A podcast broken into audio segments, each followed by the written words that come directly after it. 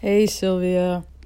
Um, so it's January 13th, a Monday, and it's 10 p.m. here in Istanbul. Um, it's taken me a while to get back to you because I've, I've I wanted to make sure I had the headspace to give your, your latest letter a proper listen. And I've finally been able to do that. And wow, uh, first of all, I just want to say thank you so much, um, and especially for reading that, reading that bit from um, Ducks Newburyport. Um, that was amazing, absolutely wonderful, and I think if they haven't done the audiobook yet, you should be, um, you you should be up for the part. Uh, but yeah, I mean, you've completely convinced me, and so that's a book I definitely want to read.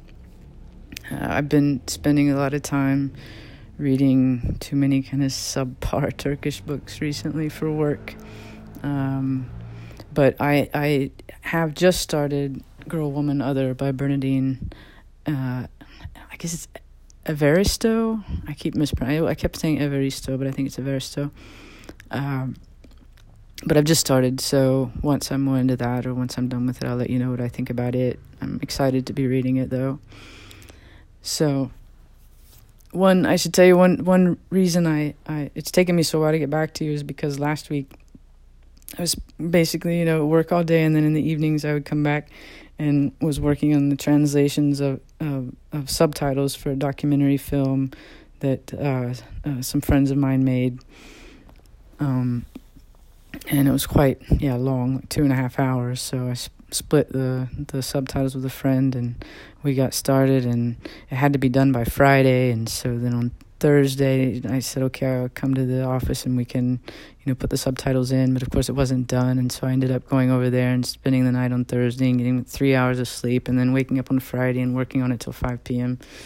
and then leaving and then I was so exhausted I couldn't sleep Friday night. Um, and then it kind of yeah took me a while to to to to gather my wits again.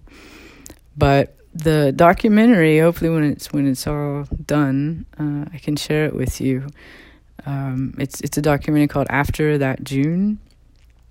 Um, and it's about being being a woman in in the state of emergency here which you know the state of emergency went on for a very long time starting um, in 2015, and it kind of marks, you know, the beginning as a beginning point as uh, when this bomb bomb these this bombing happened in Diyarbakir in 2015 in June.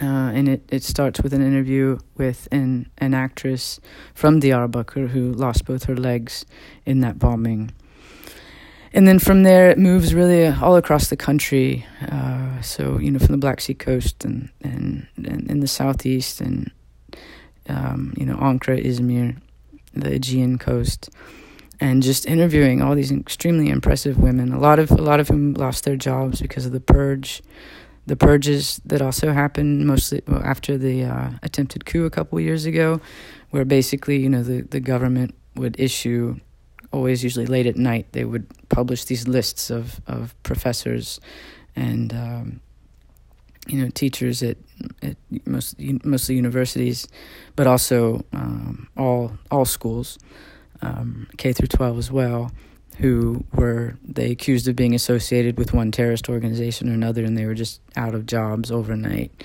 and you couldn't leave the country, and and all of these things, and these you know these lists just came in waves.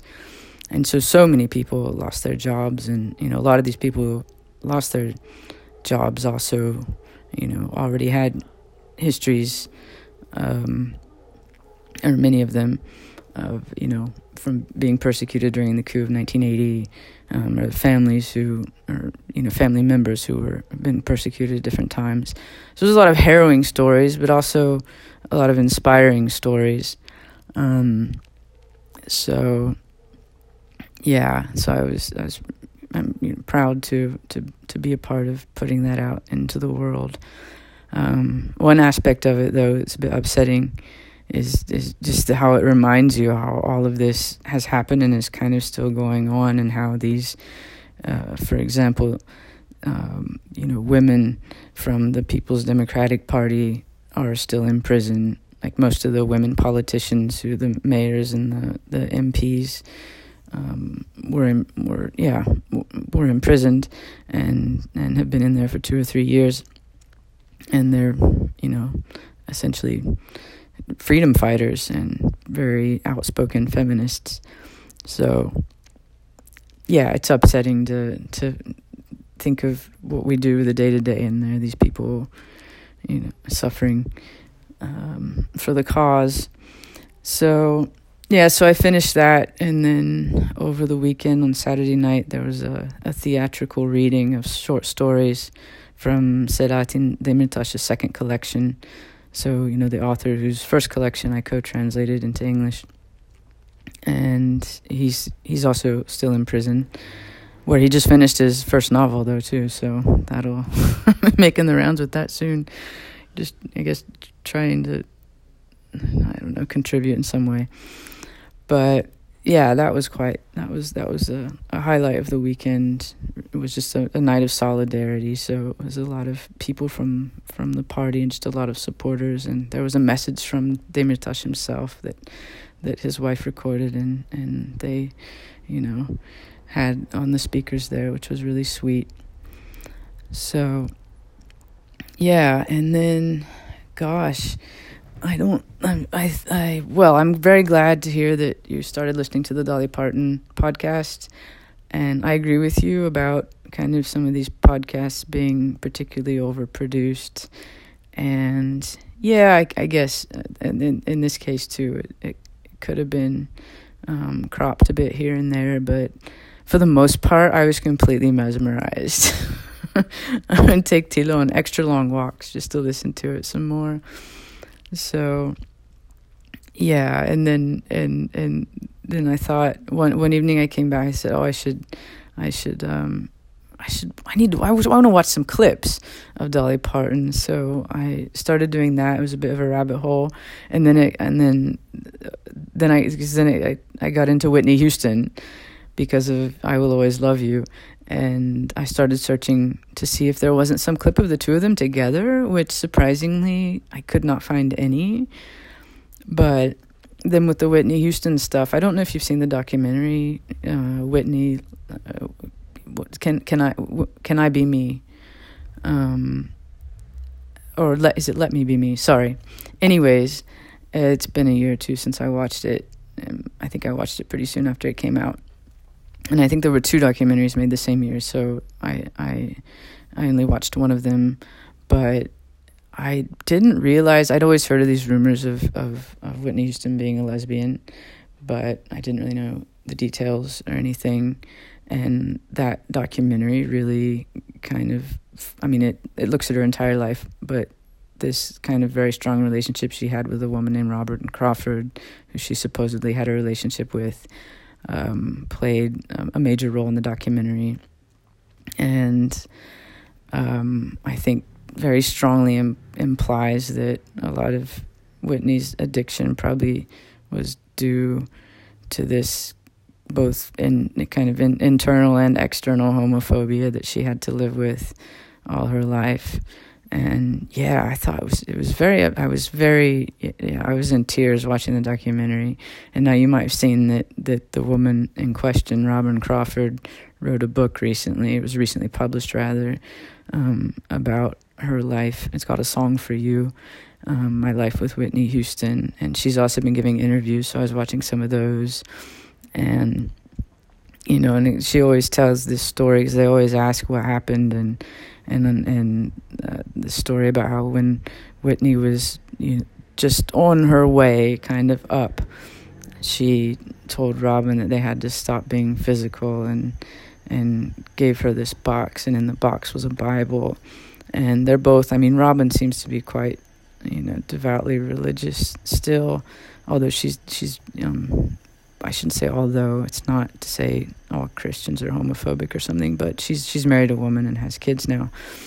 But yeah, it's it was very interesting to watch these interviews with her, and she's she's quite a powerful figure in and of herself. But I just keep thinking, oh, fucking poor Whitney Houston. Oh, so yeah, that's that's one thing that I did, and then I since since you read something, I thought, oh well, I I I'm I wouldn't mind reading something too, and I think I actually really also like the idea um, of reading bits from what we've been reading recently, or just things that kind of resonate with us at the moment. So, with your permission, I'd like to read. Well, you can't really grant it, right? It's a letter. Um, but I will read a bit from a piece from Audre Lorde's essay, Uses of the Erotic. I don't know if you've ever read this, it's very short, um, and you should read it. But I first read it when I read a few a few months ago. I read I think this summer Pleasure Activism: The Politics of Feeling Good, written and gathered by Adrienne Maree Brown, just published by AK Press a year or two ago. Um, so uh, yeah, so I'll just I'll just read an excerpt from this. I think it it's kind of really speaking to my um, midlife questioning. Um, so here we go. We have been raised to fear the yes within ourselves, our deepest cravings. But, once recognized, those which do not enhance our future lose their power and can be altered. The fear of our desires keeps them suspect and indiscriminately powerful, for to suppress any truth is to give it strength beyond endurance. The fear that we cannot grow beyond whatever distortions we may find within ourselves keeps us docile and loyal and obedient, externally defined, and leads us to accept many facets of our oppression as women. When we live outside ourselves, and by that I mean on external directives only, rather than from our internal knowledge and needs, when we live away from those erotic guides from within ourselves, then our lives are limited by external and alien forms, and we conform to the needs of a structure that is not based on human need, let alone on individuals. But when we begin to live from within outward, in touch with the power of the erotic within ourselves, and allowing that power to inform and illuminate our actions upon the world around us, then we begin to be responsible to ourselves in the deepest sense. For as we begin to recognize our deepest feelings, we begin to give up, of necessity, being satisfied with suffering and self negation, and with the numbness which so often seems like their only alternative in our society. Our acts against oppression become integral with self, motivated and empowered from within. In touch with the erotic, I become less willing to accept powerlessness, or those other supplied states of being which are not native to me, such as resignation, despair, self effacement, depression, self denial. And yes, there is a hierarchy. There is a difference between painting a back fence and writing a poem, but only one of quantity. And there is, for me, no difference between writing a good poem and moving into sunlight against the body of a woman I love. So, yeah, and maybe this ties in. Maybe I didn't consciously have this essay in mind when I made my New Year's resolution to not make resolutions. Um, but now, having reread it and reflected a bit, it does seem relevant um, to what I what I think I'm trying to do, which is really um yeah, focus on what I really feel that I want and try to do the things I actually want rather than um try to make myself do things I think I should do. And I think it's going to be interesting and it has been interesting so far to see where those overlap. So how much I really want to do the things that I think I should do if that makes sense. Um, anyway, so far it's it's a it's a fascinating experiment, and I'll be curious to see how it all works out. In the end, I will certainly let you know. Um, and last but not least, I got your card. Thank you so much. Um, it's very sweet, and the photos are ace. Vera is adorable. You're absolutely right. Um, so thank you so much. As as the years have gone by, after you know twenty years, twenty plus years here in Istanbul, I've gotten fewer and fewer cards, uh, which is probably true of the um, well people in general send fewer and fewer cards and letters these days, right? Um, but this is yeah, it's the only the only card I got this year, and it will occupy a very special special place here at, um, at home. So thank you for that, and yeah, um, I think that's all for now. I'm sure I'll think of a million other things I wanted to tell you as soon as I I hit the stop button, but uh, I'll save those for the next letter and look forward to your next letter in the meantime. All right, take care, Szilvia. I hope to hear from you soon. Bye.